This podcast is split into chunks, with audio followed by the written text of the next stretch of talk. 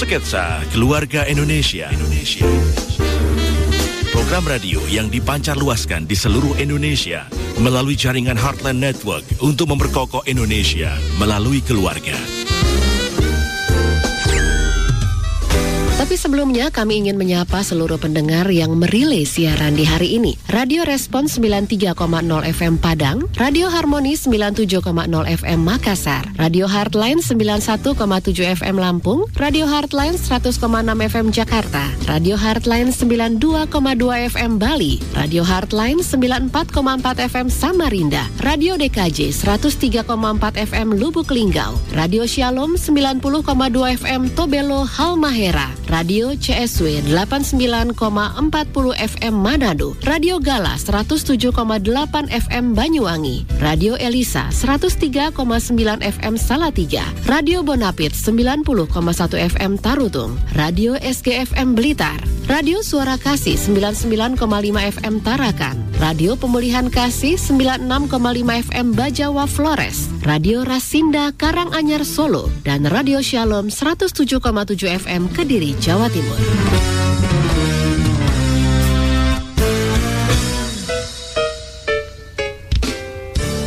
Tiga menit lepas dari pukul 10 waktu Indonesia bagian Barat Pendengar di mana pun Anda berada Di mana pun waktu Anda menyimak program Sketsa Keluarga Indonesia ini Salam kembali bersama dengan kami Saya Yansan Piris akan temani Anda hingga nanti tuntas pukul 11 waktu Indonesia bagian Barat Pendengar Tema kita pada pagi hari ini lekat dengan keluarga Ya, karena program kita adalah Sketsa Keluarga Indonesia Dan pas sekali kalau menurut saya dibahas di era pandemi COVID-19 ini.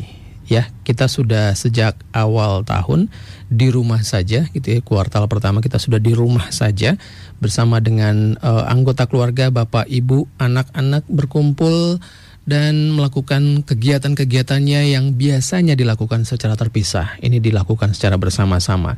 Namun banyak di antara kita mungkin Anda juga hardliner dan juga pendengar um, merasa sendiri di tengah keramaian. Wah, mungkin ada juga yang berkata, "Oh, saya sering menangis di tengah tawa atau tertawa di tengah tangisan."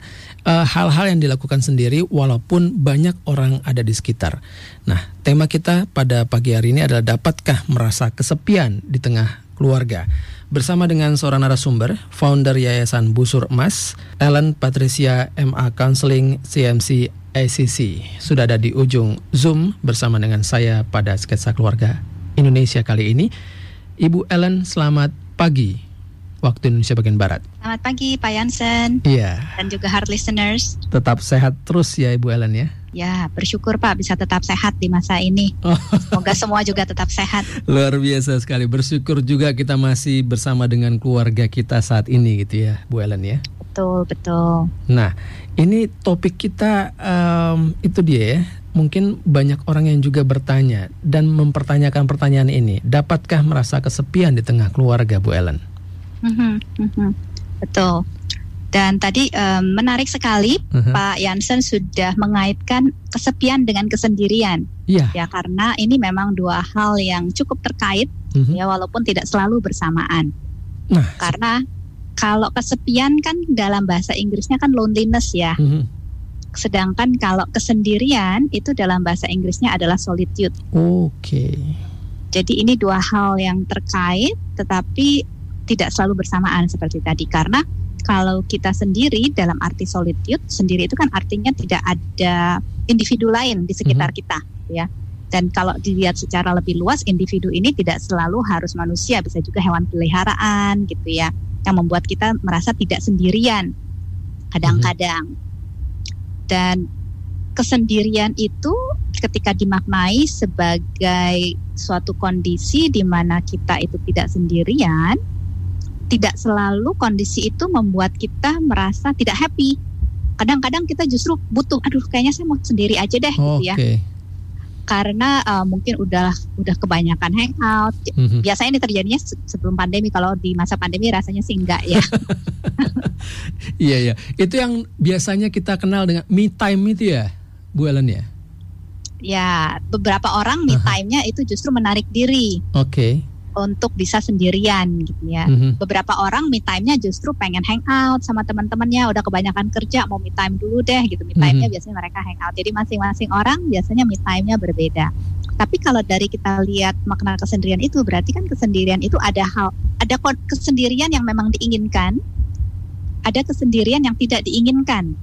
Ya. Nah, kesendirian yang tidak diinginkan dan ketika kesendirian yang tidak diinginkan ini mengakibatkan orang itu merasa unhappy, merasa merasa sedih. Nah, di sinilah terjadi kesepian.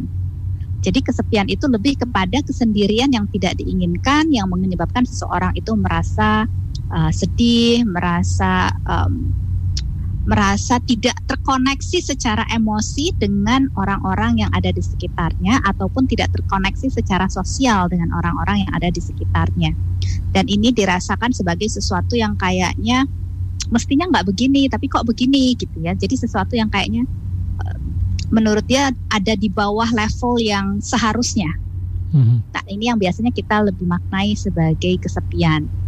Dan memang ini terkait dengan aspek sosial dan juga terkait dengan aspek emosional. Mhm. Dua-duanya bisa saling mempengaruhi, tetapi tidak selalu dua-duanya itu ada secara bersamaan. Nah, kalau di masa pandemi ini biasanya yang mulai muncul ke permukaan pertama kali itu adalah aspek kesepian secara sosial. Ya. Jadi kalau kesepian secara sosial itu kan berarti dia eh, ketidakadaan social network gitu ya yang membuat dia merasa ada teman, yang membuat dia merasa dia belong di suatu tempat tertentu.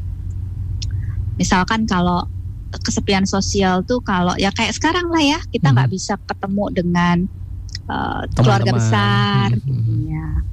Apalagi orang-orang yang sudah lebih tua ya, Mhm. Yang memang terbatas secara mobilitas juga terbatas karena kerentanan mereka terhadap virus COVID-19 sehingga lebih disarankan untuk menjauhi interaksi sosial yang bisa berbahaya. Itu biasanya yang lebih memuncul pertama kali adalah kesepian sosial. Nah, kesepian sosial ini tapi sebenarnya tidak baru muncul di masa pandemi sih Mhm. karena kalau zaman sebelum pandemi pun kalau misalkan kita ke pesta gitu ya.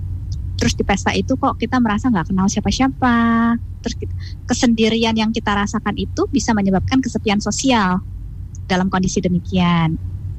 Nah ataupun juga misalkan kita merasa em, kita sedang mengalami kesulitan tapi kok kayaknya nggak ada social support nih gitu ya. Nah, itu juga bisa membuat kita merasa sendirian walaupun mungkin kita punya pasangan pasangan yang kita sangat kasihi, kita sangat baik hubungannya, tetap aja kita bisa merasakan kesepian sosial dalam konteks ini. Kenapa? Karena kesepian sosial itu eh, berbicara tentang koneksi kepada lingkungan sosial yang lebih besar. Ya Mhm. berbeda dengan kesepian emosional. Nah, ini yang mungkin eh, di masa pandemi ini akan menolong kalau kita bisa melihat lebih tajam eh, apa itu kesepian, apa perbedaannya dengan kesendirian tadi, dan juga bagaimana melihat kesepian sosial dan kesepian emosional, dan bagaimana melihat interaksi di antara keduanya, karena memang itu dapat saling mempengaruhi dan kalau itu tidak di- ditangani, diresponi secara baik dan sehat, itu bisa menyebabkan cukup banyak dampak-dampak yang negatif yang kita lihat di masa pandemi ini kan kasus-kasus kesehatan mental makin meningkat ya. Iya. Benar sekali. Nah, Iya. Itu eh, kata tadi disebut eh, kesendirian. Kesendirian ada yang memang eh, ingin dilakukan begitu ya, dan itu Mhm. merasa happy dia yang tadi ada me time gitu ya, waktu sendiri. Nah, eh, ada juga yang akhirnya eh, berdampak negatif berujung pada kesepian itu ya, loneliness. Walaupun eh, di tengah-tengah party tadi ya. Kok saya saya punya temen nih Bu Ellen, dia tuh Mhm. demen banget eh, apa datang ke sebuah pesta gitu, dia kenalan sama mempelainya, gitu ya. Ya nggak bareng-bareng kita gitu. Dia demen Hmm. aja gitu datang atau bareng-bareng dengan kita, tapi ketika sampai di tempat terus dia ngilang sendiri gitu, bisa ke mana-mana gitu ya. Lo nggak sendirian lo nggak gue enjoy. Gitu. Wah berarti itu ini ya apa namanya belum merasa sampai pada titik loneliness ya Bu Ellen ya. Betul, betul. Karena kesendirian itu tidak selalu berujung kepada kesepian sih. Mm -hmm. Ada kesendirian yang tadi ya, memang diinginkan, memang dia pengen sendiri. Mm -hmm. ya. Dan okay. itu nggak nggak apa-apa, nggak masalah. Mm -hmm. Nah ini masalahnya adalah ketika dia datang bersama dengan eh, teman-teman uh, atau dalam hal ini keluarga dengan uh, istri atau suami, tapi dia merasa sendiri. Gitu. Ya. Kok betul, bisa? Gitu? Betul betul. Mhm. Artinya kalau kayak gitu uh, berarti kan apa yang menyebabkan orang itu merasa kesepian yeah. bukan kondisi fisiknya tapi persepsi dia hmm. karena kondisi fisik bisa bermacam-macam tapi persepsi dia terhadap hubungan yang terjadi itu yang menyebabkan orang merasa kesepian sebenarnya hmm. nah ini yang perlu didalami bahwa bagaimana persepsi orang itu terkait hubungan yang terjadi baik secara hubungan sosial maupun mungkin bukan hubungan ya, terkait koneksi, baik koneksi secara sosial maupun koneksi secara emosional. Yeah. Karena dua hal inilah yang sebenarnya bisa menyebabkan orang itu merasa kesepian, even di tengah-tengah keluarga. Ya. Karena tadi kesepian itu tidak selalu uh, bersamaan dengan kesendirian. Mm-hmm. Ya.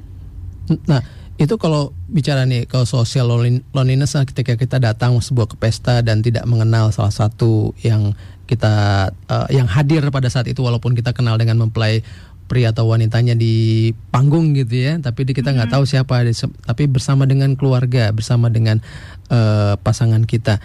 Itu berarti masalahnya kita dengan uh, social circle atau dengan orang di sekitar kita? Atau dalam hal ini keluarga Bu Ellen Oke, ketika kita merasa kesepian di tengah-tengah lingkungan yang lebih besar, yeah. itu karena merasa kita nggak terkoneksi dengan orang-orang yang ada di situ, gitu ya. Itu biasanya lebih kepada kesepian sosial sebenarnya. Mm-hmm. Nah, kalau kesepian um, yang satu lagi yaitu kesepian emosional, itu lebih kepada ketidakadaan atau minimnya koneksi yang intim secara emosi ya. Jadi orang tersebut merasa koneksi yang intim secara emosi itu minim tidak seharus tidak dalam jumlah yang seharusnya atau tidak dalam kualitas yang seharusnya. Contoh misalkan uh, kesepian emosional itu bisa ketika kita baru saja kehilangan seseorang yang kita kasihi. Ya. Mm -hmm. Misalkan kita kehilangan pasangan even lagi di tengah-tengah keluarga nih lagi dikelilingin anak cucu bisa aja dia tetap merasa kesepian. Karena ada ada koneksi yang hilang ya dari dalam dirinya. Jadi uh, koneksi emosional itulah yang menyebabkan yang terjadi adalah kesepian secara emosional. Atau bisa juga karena komparasi. Misalkan uh, kakak adik nih lagi pada ngumpul semua udah pada dewasa cuma satu aja yang nggak punya pasangan pasangan hidup ya. Yang lain udah pada menikah, cuma satu yang belum punya pasangan hidup. Nah, walaupun mereka lagi berkumpul di tengah keluarga, bisa saja yang satu ini yang belum punya pasangan hidup ini merasa kesepian karena merasa satu-satunya yang nggak punya pasangan hidup ya. Karena kan kaitannya sebenarnya dengan persepsi kesepian itu, bukan dengan kondisi fisik ya. Nah, yang sering terjadi di dalam konteks keluarga sebenarnya kalau kita ngomong kesepian adalah kesepian emosional ini khususnya yang memicu adalah ketika kita sedang membutuhkan seseorang untuk kita bisa berbicara sesuatu tentang apa yang ada di pikiran kita, tentang apa yang ada di hati kita, sesuatu yang mengganggu kita. Tapi kita merasa kok kayaknya nggak ada orang yang bisa mendengarkan saya dengan cukup perhatian, dengan bisa mengerti. Ya.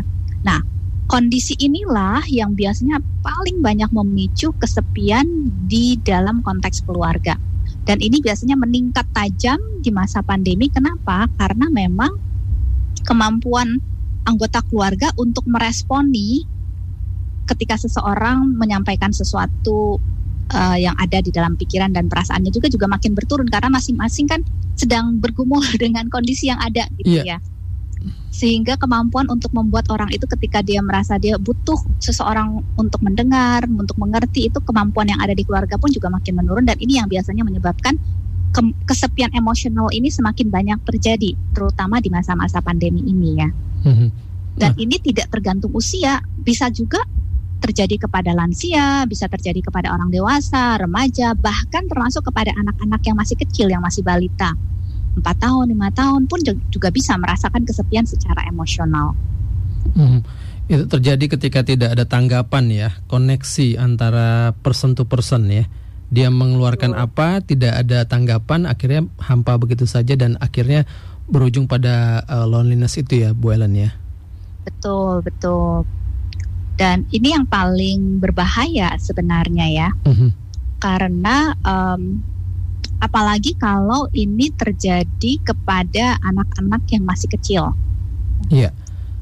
Nah. Karena kan anak-anak yang masih kecil itu masih jauh sekali ya perjalanan mereka. Mm-hmm.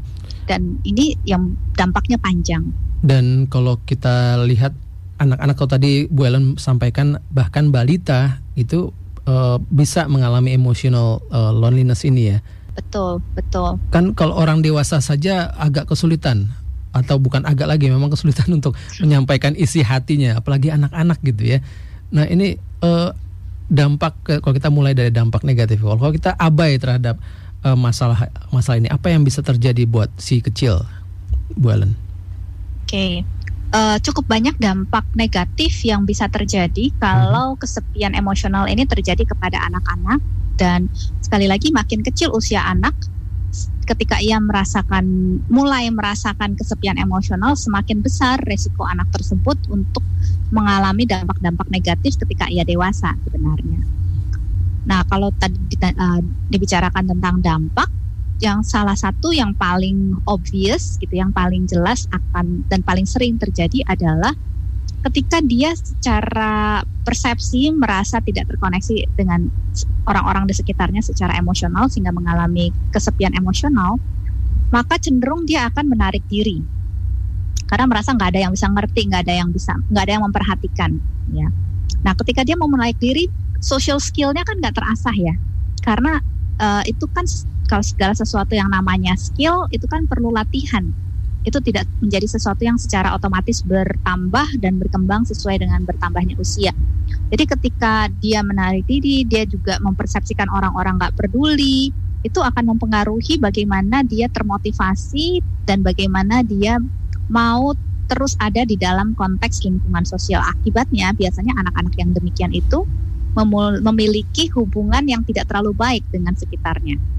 Jadi apa yang terjadi di tengah keluarga itu akan meluas dan termanifestasi juga di konteks-konteks di luar keluarga biasanya nantinya.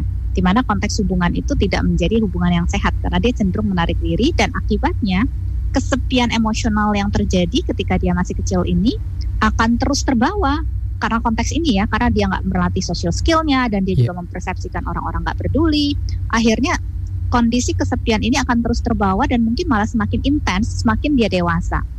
Itu yang menyebabkan kenapa ketika kesepian emosional ini terjadi masa anak-anak resikonya lebih besar. Karena anak-anak kan memaknai sesuatu itu tidak selalu sebaik kita orang dewasa. Yeah. Tadi kan Pak Yansu sudah bilang juga bahwa kita dewasa aja masih struggle ya. Padahal kesepian itu kan kaitannya sekali lagi kan dengan persepsi. Persepsi. Nah, apalagi anak-anak persepsi bagaimana mereka mengelola persepsi itu kan sesuatu yang membutuhkan uh, keterampilan untuk berpikir yang cukup baik. Dan ketika dia masih anak-anak kan kemampuan berpikir tidak sebaik orang dewasa kalau kita lihat dari perkembangan kemampuan berpikir. Jadi itu yang menyebabkan kenapa resikonya menjadi semakin besar ketika anak-anak ini mulai mengalami kesepian emosional dia di masa dia kecil. Dan ini dampak yang paling banyak terjadi sebenarnya dan ini dampak yang justru di masa pandemi ini sangat perlu kita waspadai. Hmm. Bisa disampaikan beberapa contoh Bu Ellen nih di pandemi ini ya. Kan semuanya harus di rumah aja gitu ya. E, lebih baik di rumah aja. E, bahkan work from home study from home gitu ya. Harusnya sih rame gitu ya harusnya tambah guyup. Tapi ini malah e, memicu adanya emotional loneliness ini. Seperti apa nih contohnya? Kalau bisa mungkin mungkin hardliners dan juga pendengar di mana pun berada apa ya nggak sadar kalau selama ini mereka sudah membangun uh, emotional loneliness itu dalam keluarga mereka. Ya, misalkan kalau anak kan tadi kalau kesepian emosional itu terjadi ketika seseorang merasa uh, ketika dia mau menyampaikan sesuatu yang ada di dalam dirinya, entah pikirannya, entah perasaannya, lingkungan tuh kayaknya nggak bisa terima, lingkungan lingkungan terdekat gitu ya, maksudnya mm -hmm. keluarga. Keluarga tuh kayaknya nggak bisa terima, keluarga tuh kayaknya nggak bisa ngerti. Nah, ketika itu terjadi, maka biasanya yang akan muncul adalah kesepian emosional. Nah, kalau kita lihat anak-anak, anak-anak kan di masa pandemi pasti banyak emosi negatif ya. Bosan udah pasti. Iya. Kemudian ketika mereka bosan, oh, balik lagi anak-anak kecil ini kan kemampuan berpikirnya sangat tidak sebaik orang dewasa lah. Mm -hmm. Sehingga ketika mereka bosan, mungkin mereka mengekspresikannya tidak dengan cara yang diharapkan oleh uh, orang dewasa yang ada di dalam keluarga itu. Entah mungkin mereka rewel lah, entah mungkin mereka pengen selalu ditemenin lah gitu ya. Karena mereka juga selain bosan, mereka juga kemampuan problem solving kan belum terlalu baik seperti orang dewasa. Bagaimana memproblem solve ketika seseorang bosan itu kan bukan sesuatu yang otomatis langsung muncul di dalam diri anak-anak ya. Iya, benar-benar. Nah, ketika dia bosan kemudian dia mulai rewel dan lain sebagainya, tapi yang dia terima adalah omelan misalkan. Hmm. Itu akan membuat dia merasa ih, kok kayaknya nggak ada yang ngerti dia gitu ya. Kok kayaknya nggak ada yang bisa menerima dia dan memahami dia di sinilah muncul bibit-bibit emo, uh, kesepian emosi tadi. Tentu ketika ini cuma terjadi sekali dua kali biasanya tidak terlalu berdampak ya karena memang manusia itu otak manusia memiliki kemampuan untuk recovery sebenarnya kalau itu cuma terjadi beberapa kali. Yang bahaya adalah kalau itu terjadi berkali-kali dalam jangka waktu yang panjang. Dan permasalahannya kita di pandemi ini kan sudah setengah tahun lebih ya. Iya. Yeah enam tahun enam bulan lebih nggak kerasa ya nggak kerasa udah mau 2021 betul ya. betul ini bukan masa yang pendek mm-hmm. untuk bisa merasakan emosi-emosi itu secara konsisten nah kalau emosi-emosi itu muncul secara konsisten konsisten itu tidak harus setiap hari misalkan seminggu itu terjadi dua kali tiga kali tapi tiap minggu terjadi dua kali tiga kali dua kali tiga kali itu pun sudah merupakan sesuatu yang kita terminologikan sebagai konsisten hmm. karena berulang terus tiap minggu ya Nah, itu saja resiko untuk anak itu merasa kesepian secara emosional itu menjadi jauh lebih tinggi, ya. Karena terjadinya secara konsisten dan dia tidak ada mekanisme untuk bisa rilis uh, emosi negatifnya. Kalau anak-anak di masa sebelum pandemi, kalau dia merasa ada sesuatu yang mengganggu kan dia bisa keluar main sama temannya, jadi happy yeah. lagi gitu ya. Um, nah, di dalam masa pandemi ini kan eh, kemungkinan itu sangat-sangat minim ya dan memang kita mengusahakan mereka nggak terlalu banyak berinteraksi biasanya jadi itu yang merupakan sesuatu yang perlu diwaspadai sebenarnya karena begitu itu terjadi anak akan merasa dia balik lagi ya persepsi kan kalau ngomong yeah. kesepian ya dia merasa as terasing, merasa kayak ya merasa sendirian walaupun tidak sendirian secara fisik tapi merasa sendirian karena tidak ada yang bisa terkoneksi secara emosi dengan dia. Dan yang lebih bahaya lagi adalah ketika ini tidak diadres, tidak diresponi dalam jangka panjang dan ini terjadi secara konsisten dalam jangka panjang, lama kelamaan bagaimana si anak tersebut memaknai nilai dirinya, self esteemnya, bagaimana dia memaknai nilai dirinya itu lama-lama bisa makin rapuh dan makin makin luntur ya.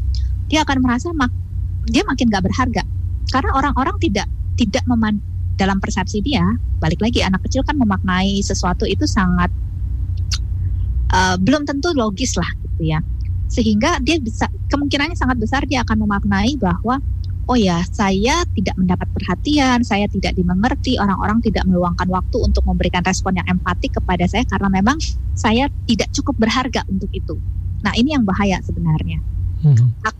Artinya apa? Artinya kalau ini tidak diadres dengan baik, tidak ditanggapi dengan baik, uh, satu dua dekade ke depan kita akan menuai generasi-generasi yang nilai dirinya minim, yang nilai dirinya rusak, dan itu yang bahaya sekali sebenarnya. Nah, ya, kalau tidak diresponi.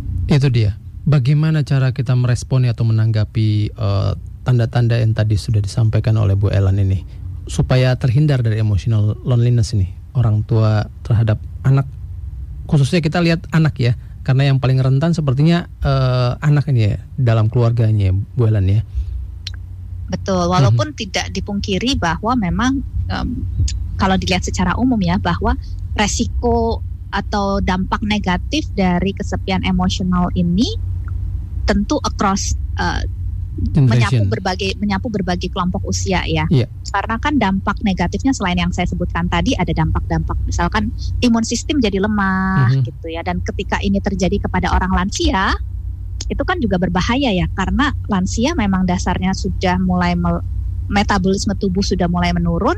Ketika ia kesepian imun sistemnya imun imun tubuhnya juga makin lemah. Karena ketika orang kesepian kan um, karena tubuh kita kan bekerja luar biasa ya. Ketika hmm. kita kesepian otak itu akan memicu terlepasnya sesuatu hormon yang namanya kortisol. Dan kortisol ini dampaknya sangat negatif bagi kerja tubuh maupun bagi kerja otak itu kenapa ketika orang kesepian untuk jangka waktu yang panjang, itu selain imun sistemnya melemah, itu bisa otaknya tuh uh, kesehatan mentalnya bisa terganggu karena kan otak tadi ya kortisol itu juga menyerang uh, cairan kimia yang ada di otak. Akibatnya banyak orang depresi dan itu yang terjadi sekarang kan ya di masa yeah. pandemi ini. Tingkat kasus depresi meningkat, bahkan ketika depresi ini menjadi semakin panjang karena pandemi ini kan katanya masih panjang nih. um, yang yang dikhawatirkan adalah selain tingkat depresi meningkat, tingkat bunuh diri akan meningkat. Ketika orang itu tidak merasa orang yang sudah depresi itu merasa dia tidak tidak ada siapa-siapa, akhirnya dia jatuh kepada keputusasaan. Buat apa sih hidup kalau kayak gini? Ya. Bahkan kalaupun dia tidak tidak masuk ke dalam keputusasaan, dengan imun sistem yang menurun, ditambah lagi kesehatan mental yang menurun, itu resiko orang untuk uh, meninggal lebih awal itu sebenarnya makin besar ya. Disebutnya die prematurely gitu ya. Itu jadi semakin besar. Jadi sebenarnya kesannya sepele, kesepian ini kesannya sepele, tapi kalau tidak diresponi secara baik di awal-awal dan dibiarkan berkembang terus menjadi sesuatu yang konsisten terjadi dalam jangka waktu yang panjang, dampaknya itu sangat banyak baik terhadap kesehatan, ke terhadap um, ke terhadap apa ya panjangnya usia seseorang, kesehatan mental, terhadap nilai diri yang akhirnya berujung kepada kepercayaan diri yang akhirnya berujung kepada produktivitas. Jadi eh, rangkaiannya panjang gitu ya sebenarnya. Iya. Uh, Bu Ellen, ini ada komentar di Heartline Network YouTube ya. Mm-hmm. Dari Nadia di Surabaya. Saat ini mungkin saya salah satu yang mengalami hal ini, yaitu kesepian di dalam keluarga. Jadi merasa tidak enjoy dan saya lebih merasa tidak kesepian ada di lingkungan teman. Apakah hal itu wajar? Nah, ini tidak diberitahukan ya usianya berapa Nadia ini, remajakah atau pemudakah gitu ya. Tapi uh, bagaimana? Ibu Ellen? Oke, okay. jadi kalau ditanya wajar atau tidak, tentunya sangat wajar, mm-hmm. ya. Karena tadi di awal kan kita sudah sama-sama melihat bahwa kesepian itu lebih terkait kepada khususnya kesepian emosional ya, lebih terkait kepada apakah terjadi koneksi emosi.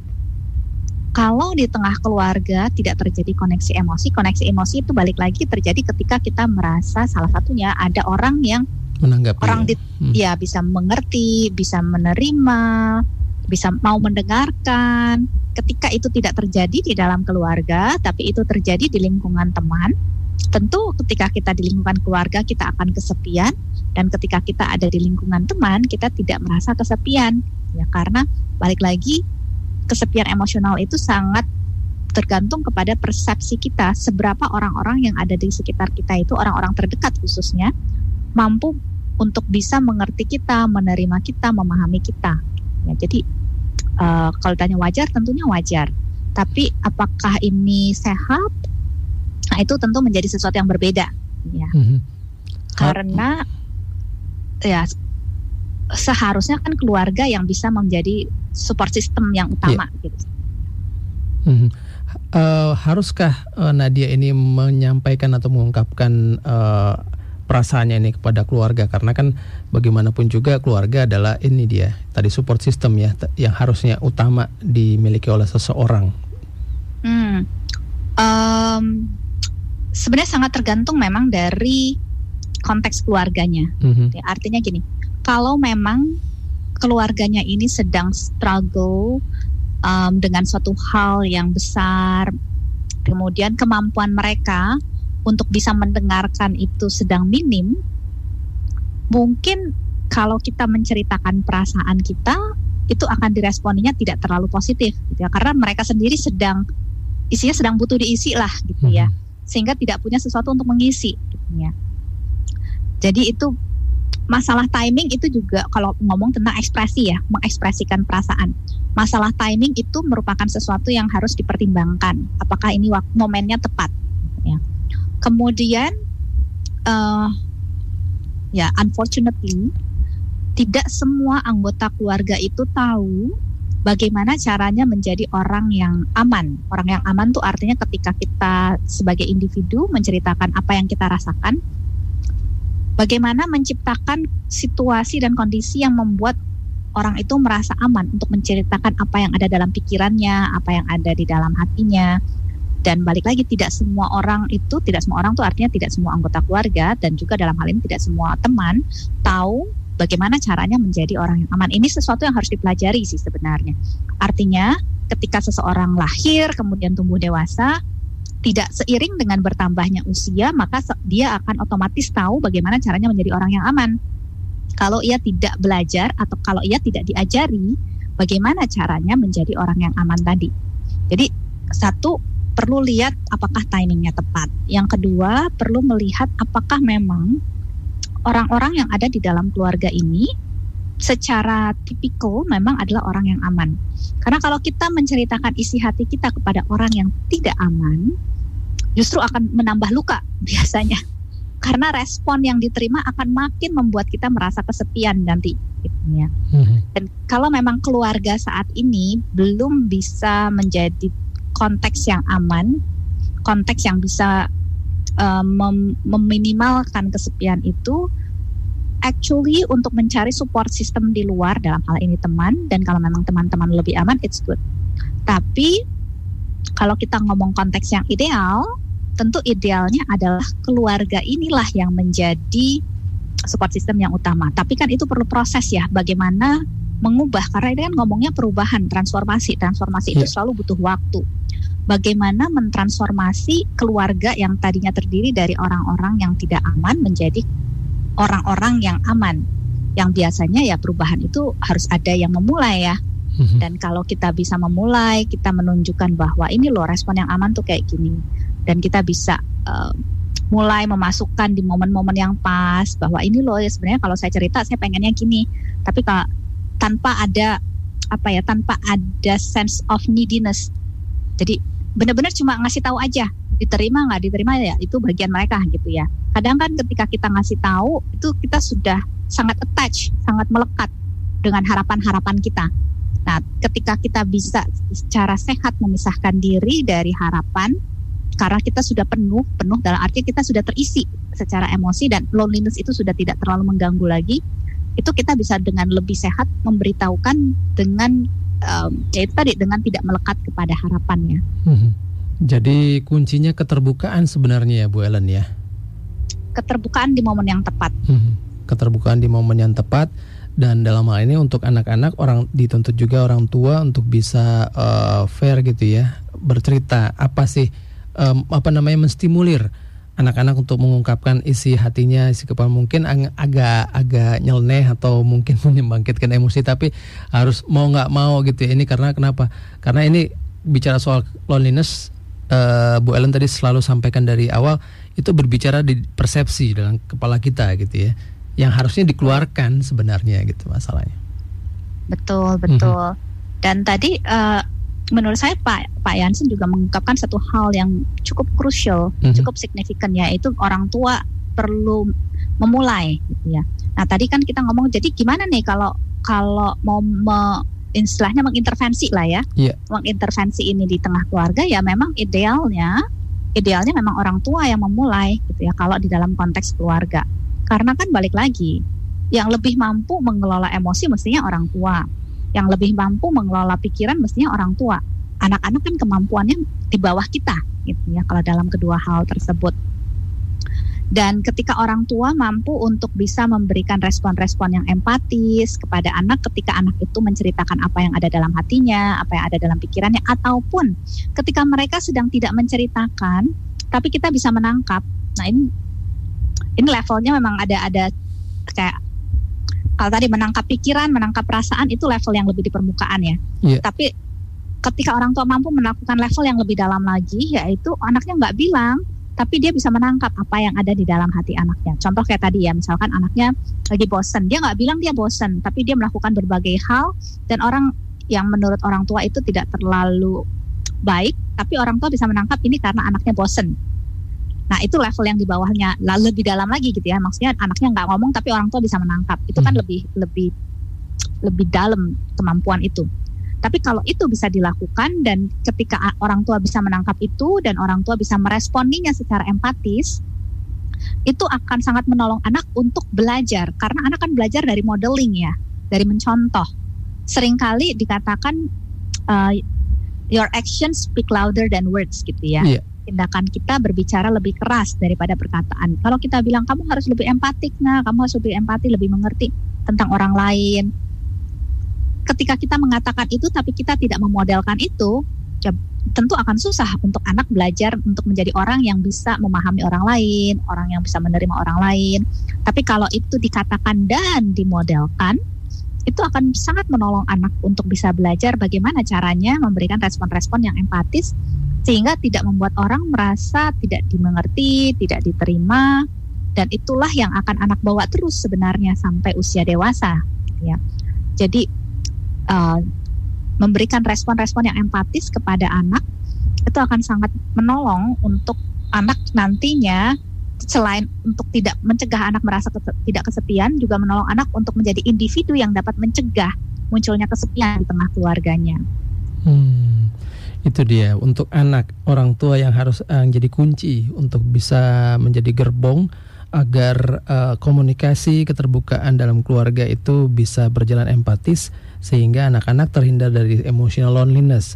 Dan ini eh, mungkin jadi berat kalau misalnya orang tua sendiri punya track record eh, bersama dengan orang tuanya gitu ya eh, gayanya yang eh, tidak empatis ini susah sekali ya saya rasa ya Bu Ellen ya Betul, betul. mereka Karena- kan mm, mereka kan cenderung untuk melakukan copying eh, terhadap keluarganya yang sekarang ini Yes, betul sekali, Pak. Mhm, Ini yang yang apa ya? Sesuatu yang memang harus dipelajari ya. mhm. Di satu sisi pandemi ini kan sebenarnya eh mem- bukannya memunculkan ya, tapi sekedar memicu menurut saya. Memicu ke permukaan dan membuat itu terlihat berkali lipat menjadi lebih jelas apa-apa yang ada di dalam diri. Kalau tadinya kemampuan kita untuk ti- ketidakmampuan seseorang untuk memberikan respon yang empati mungkin tidak terlalu terlihat sebelum masa pandemi karena interaksi nggak terlalu nggak terlalu intens kan. Iya. Tapi sekarang dengan masa pandemi ini di mana interaksi menjadi lebih intens, ketidakmampuan tersebut menjadi jauh lebih jelas. Ya dan memang nggak mudah. Dan it- tapi di satu sisi sebenarnya kalau kita mau lihat dari sisi yang berbeda, karena segala sesuatu selalu ada two sides of the coin ya. Iya. Um, kalau kita melihat dari sisi yang berbeda, kesempatan di masa pandemi ini adalah kesempatan berlatih.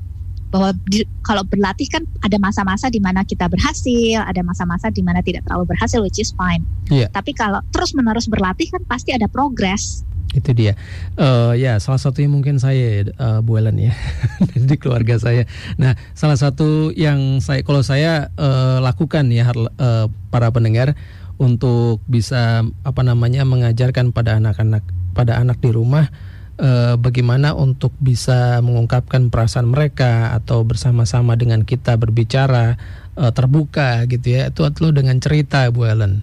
Nah ini pas Hmm. sekali dengan eh, apa ya online seminar yang akan digelar oleh Yayasan Busur Emas. Pendengar eh, bertajuk Therapeutic Storytelling with Children. Ini kaitannya dengan ternyata saya dapat informasinya online seminar tapi ternyata ada book launching event juga ya Bu Ellen ya ini Ya. buku buku buku eh, story storytelling Vera Fears Darkness Vera takut gelap wah ini dari Yayasan Busur Emas ya Bu Ellen ya Ya, jadi em, buku ini memang Mhm. kita terbitkan sebagai uh, buku pertama yang kita harapkan akan menjadi buku uh, satu seri, gitu ya, seri tentang stimulasi sosial emosional kepada anak, Mhm. di mana uh, judul pertamanya kita berikan ini ya, Vera takut gelap.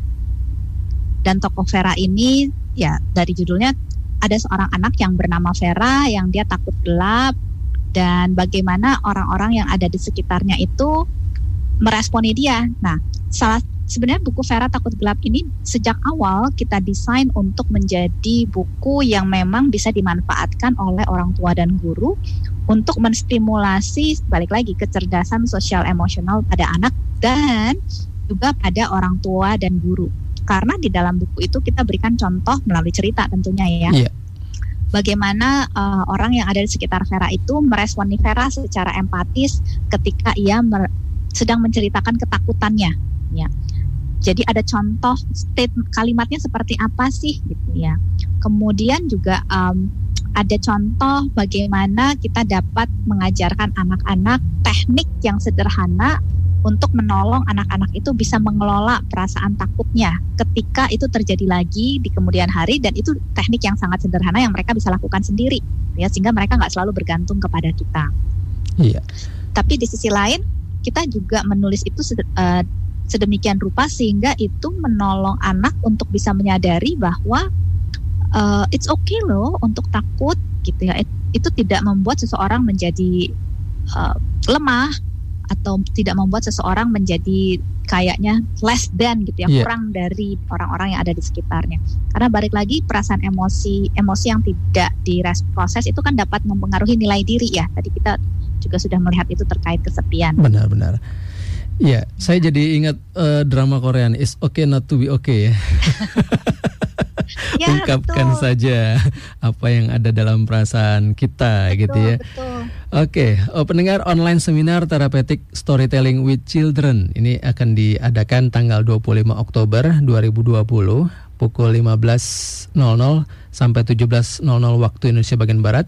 Pembicaranya Ibu Ellen sendiri. Wah, ini luar biasa sekali uh, chairwoman dari Busur Emas Foundation, kemudian juga recipient of Heartland Award for Family Counselor dan recipient of recognition from the Minister of Education and Culture for Parenting Article. Informasi lebih lengkap dan pendaftaran pendengar Anda bisa menghubungi Gerna di 0813 86582440 atau Susan di 0818 909797 atau email ke info at busurmas.com atau Anda bisa simak uh, informasi detailnya dari www.busuremas.com atau Anda ingin tertarik juga ikut uh, online seminar therapeutic storytelling with children ini sekaligus juga book launching event anda bisa menghubungi WA Hardline ya, lebih gampangnya WA Hardline nanti kami akan sampaikan detailnya kepada Anda semua uh, tentang acara yang luar biasa sekali ini. Soal Vera bukunya Vera takut gelap. Bu Ellen, ini ini pas banget nih ya kan di rumah saya anak saya itu memang takut gelap. gitu ya. Di uh, ini uh, sejak pertama dia mendapatkan uh, waktu itu sejak pertama dia mendapatkan ruangan sendiri gitu ya. Dan hmm? dia tidak bilang sih, dia tidak bilang kalau dia takut gelap dia tapi dia selalu uh, keluar dari ruangannya atau dia selalu hmm. apa uh, apa namanya ya, menyala nyalain lampu lah gitu ya supaya terang baru bisa tidur gitu ya dan hmm. uh, saya tanya kenapa oh nggak bisa bangun tertidur dia dia tidak mengungkapkan kalau saya takut gelap gitu ya tapi hmm. kemudian uh, saya tahu sama istri saya dan akhirnya ya sudah tidur tidur tapi dia kita tidak beritahu dia dia tertidur lampunya saya uh, matikan tapi saya tidur di bawahnya. Hmm. Jadi ketika dia bergerak tangan saya langsung pegang dia dan dia langsung tertidur. Dan pagi-pagi dia cerita memang kalau dia memang takut gelap. Hmm. Nah itu itu prosesnya panjang sih. Makan bertahun-tahun kalau di rumah saya. Mungkin ini nggak wajar juga kali ya buat tapi sampai uh, saat ya baru uh, kelas 4, kelas 5 dia baru bisa tidur sendiri gitu ya. Hmm. Dan itu uh, dari mulai uh, didampingi sampai akhirnya dia tahu oh papa saya tidur di bawah, padahal saya nggak di bawah. gitu Bu Ellen itu mungkin jadi salah satunya Bu Ellen ya jadi um, bisa mengungkapkan perasaan anak-anak dan ini orang ja, orang tua menjadi kuncinya untuk bisa menghilangkan emosional uh, loneliness ini ya Bu Ellen ya Oh menurut saya uh, luar biasa sekali ya yang dilakukan Pak Yansen dalam konteks kita pembicaraan emotional loneliness ini ya yeah. karena artinya kan anak itu merasa aman balik lagi ya mm-hmm. merasa aman untuk mengungkapkan apa yang ada di dalam hatinya walaupun itu perlu proses tadi ya tadinya nggak yeah. mau cerita akhirnya sampai mau cerita mm-hmm. itu kan akhirnya ketika dia mau cerita dia sampai kepada titik di mana dia merasa oh ya kayaknya orang tua saya nih cukup aman untuk saya ceritakan. Orang tua saya akan mengerti, orang tua saya akan bisa menerima. Itu kan yang menyebabkan kita merasa aman ya ketika bercerita. Artinya kan Pak Jansen dan keluarga mampu menciptakan situasi itu hmm. untuk anak merasa aman dan itu yang sangat-sangat mampu untuk bisa mencegah terjadinya emotional loneliness kalau kita bicara tentang emotional loneliness ya. Jadi wah luar biasa Pak dalam hal ini. Iya, dan itu memang uh, seluruh jiwa raga ya. emosi juga sih ada juga emosi-emosi gitu ya karena memang udah udah besar udah harusnya bisa tidur sendiri ini wah, tapi ya itu dia. Proses dan uh, kita sebagai sebuah keluarga juga ber uh, apa namanya berproses gitu ya. Jadi uh, ya tadi ya proses sebuah proses itu uh, apa tidak mengkhianati hasil ya Bu Ellen ya. Betul betul. Mhm. walaupun memang pasti takes time lah ya. Dan yeah. situlah kita harus mengelola ekspektasi di situ. Ya sekali lagi ini uh, kuncinya adalah komunikasi ya dapatkah kalau ada pertanyaan dapatkah merasa kesepian di tengah keluarga? Ada bisa sekali dapat uh, terjadi.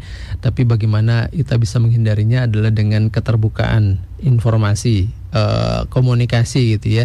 Dan tadi ada ada ada apakah kita menjadi pribadi yang aman? Apakah keluarga kita menjadi keluarga atau lingkungan yang aman buat siapa saja gitu ya? Uh, kalau tadi anak saya juga pun langsung teringat nih pernah punya almarhum uh, mbah saya gitu dia -huh. sampai uh, masa tuanya juga mempunyai ketakutan-ketakutan tersendiri ya sampai dia merasa sendiri ketika walaupun sudah keluarga kita keluarga besar tapi dia uh, sampai akhirnya dia bisa cerita gitu ya ke saya kalau dia uh, apa namanya merasa sendiri walaupun semua pada datang. Hmm. Saya saya tanya begitu kenapa karena dia ta, dia pernah bilang nggak usahlah kalian datang di sini kita teleponan saja. Wah nggak oh. biasa nih gitu ya. Kemudian saya tanya eh dia dia akhirnya dia merasakan itu. Kenapa? Karena dia merasakan uh, ini adalah yang terakhir dia mungkin uh, akan meninggal dan tidak merasakannya lagi. Jadi mendingan ya udahlah mulai dari sekarang aja sepi sendiri. itu mungkin bisa terjadi ya uh, Bu Ellen ya. Jadi betul betul. Anak dan anak-anak dan orang tua juga rentan terhadap emotional loneliness ini. Betul. Hmm. Tapi satu hal yang menarik dari yang diceritakan Pak Jansen itu artinya kan uh, Mbah Mbah Pak Jansen yeah. uh, tidak dalam konteks ini ya yeah. mungkin uh, karena satu dan lain hal tidak mengungkapkan apa yang sesungguhnya ada di dalam hatinya ya mm-hmm. bahwa sebenarnya ini loh perasaan saya dan ini loh yang saya harapkan sebenarnya ketika terjadi interaksi ya. Nah kalau kita bawa balik lagi kepada bagaimana langkah mencegah yeah. sebenarnya hal ini juga yang perlu dibangun gitu ya dibangun di dalam keluarga. Bagaimana keluarga itu sama-sama belajar? Karena balik lagi tadi orang tua pun kadang belum tentu bisa loh. Karena kan kita juga belum tentu diperlengkapi oleh orang tua kita mm-hmm. untuk bisa mengungkapkan secara sehat apa yang ada di dalam hati kita. Itu sesuatu yang kita perlu dalam keluarga sama-sama belajar. Kita sebagai orang tua belajar dan sambil kita belajar kita memodelkannya supaya anak juga bisa ikut belajar. Bagaimana mengungkapkan apa yang ada di dalam hati kita dan sering kali untuk bisa melakukan itu kita perlu menambah vocab perbendaharaan kata terkait perasaan. Maksudnya um, kadang yang kita tahu perasaan itu marah, sedih, takut gitu ya. Tapi kan ada nuansa-nuansa dari perasaan yang uh, ada kecewa, ada frustasi, ada putus asa, ada macam-macam nuansa kata itu ya. Nah, ketika kita belajar nuansa-nuansa kata tersebut dan kita bisa memakainya di dalam percakapan itu menolong kita untuk bisa lebih tajam sebenarnya mengungkapkan sebenarnya perasaan saya apa sih. Baik, Bu Ellen sayang sekali waktu kita sangat terbatas dan juga pendengar tentang topik yang luar biasa kalau kita mau gali lebih dalam lagi ini bisa panjang ya. Tapi buat anda semua hardla, uh, hardliner dan juga pendengar di mana pun berada, anda bisa join. Tadi ini tidak ter apa tidak terbatas oleh tempat ya dan waktu buat Anda yang di luar Jabodetabek juga bisa ikutan. Kenapa? Karena ini zamannya digital. zamannya online karena ada acara yang luar biasa sekali pada tanggal 25 Oktober 2020 pukul 15.00 sampai 17.00 waktu Indonesia bagian barat. Mendengar ada online seminar bertema therapeutic storytelling with children dan sekaligus juga ada book launching uh, buku pertama tadi ya dari seri yang akan disampaikan oleh Yayasan Busur Emas ber, judul Vera takut gelap atau Vera Fear Darkness ini bisa jadi tools kita untuk juga bisa mengelola uh, emosional dan social loneliness ya Bu Ellen ya. Betul, betul. Iya. Dan di acara itu nanti peserta yang mendaftar di acara tersebut automatically akan mendapat satu buku gratis yang akan kita kirimkan ke masing-masing. Wah, luar biasa sekali. Oke, okay, hardliner dan juga pendengar di mana pun Anda berada jangan lewatkan dan segera hubungi uh, untuk informasi lebih dalam ke 0813 86582440 dengan Bu Gerna dan juga dengan Bu Susan di 0818 909797 atau detailnya Anda bisa simak melalui website www.busurmas.com atau kirimkan email ke info at busurmas.com Online seminar Therapeutic Storytelling with Children 25 Oktober 2020 15.00 waktu Indonesia bagian Barat sampai 17.00 waktu Indonesia bagian Barat. Langsung bersama dengan Ibu Ellen Patricia kita bersama-sama belajar nih ya. Ini tidak uh, apa namanya terbatas oleh usia. Jadi berapapun usia Anda yang tertarik untuk belajar gitu ya dan bersama-sama untuk apa namanya tadi ya menghilangkan emotional loneliness dalam keluarga, Anda bisa join di online seminar therapeutic storytelling with children.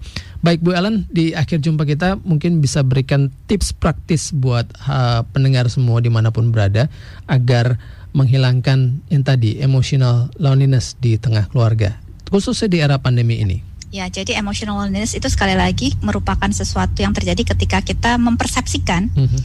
bahwa kita tidak terkoneksi secara emosi karena orang-orang di sekitar kita tidak bisa menerima dan memahami. Dan untuk bisa menghilangkan itu tentu perlu ada proses untuk kita sama-sama berkembang menjadi suatu sistem keluarga kalau kita ngomongnya keluarga ya karena di masa ini kan kita sekali lagi terbatas untuk sosialisasi mau nggak mau yang banyak berhubungan adalah keluarga. Bagaimana kita berkembang sebagai suatu sistem keluarga sama-sama belajar menjadi orang yang aman supaya masing-masing itu bisa dengan aman menceritakan apa yang ada di dalam hati dan pikirannya dan itulah yang akan mencegah terjadinya emotional loneliness di dalam keluarga. Mhm. Dan uh, keterbukaan uh, komunikasi yang baik dan yang aman ya, Bu Erin ya. Betul, betul. Itu yang menjadi kunci dan itu sesuatu yang perlu dipelajari. Baik. Dan mari kita sama-sama belajar tentunya uh, ada satu event sekali lagi saya sampaikan ini bagus sekali online seminar Therapeutic Storytelling with Children 25 Oktober 2020 pukul 15 sampai pukul 17 waktu Indonesia bagian barat bersama dengan Ibu Ellen Patricia. Anda bisa hadir karena di sana juga kita belajar bagaimana menenu, uh, tidak hanya menenun banyak informasi dalam sebuah cerita uh, dan juga pemberitaan, tapi juga membangkitkan emosi dan energi pendengar Anda. Pelajari seberapa powerful storytelling itu bersama dengan Yayasan Busur Emas dalam online seminar Therapeutic Storytelling with Children. Terima kasih Bu Ellen Patricia buat waktunya luar biasa sekali uh, membagikan pada Sama-sama. kita semua tentang uh, emotional loneliness ini. Semoga kita bisa bertemu lagi Bu Ellen. Terima kasih. Salam buat teman-teman di Yayasan Busur Mas. Terima kasih Pak Jansen dan sampai bertemu lagi untuk semua heart listeners. Baik. Pendengar di mana pun Anda berada, berjumpa lagi dengan uh, Ibu Ellen nanti pada tanggal 25 Oktober di hari Minggu 20 2020 Anda bisa daftar untuk informasinya Anda bisa hubungi Ibu Gerna di 0813 8652 atau di 0818 909797. Anda bisa hubungi WA Hotline, WhatsApp Hotline di 085588510006 juga untuk informasi detail seputar online seminar yang luar biasa ini. Saya Yansan Piris undur diri, tetap terus terhubung dengan siapa pun di sekitar Anda, terutama dengan keluarga Anda, agar kita semua sama-sama terbebas dari emotional loneliness.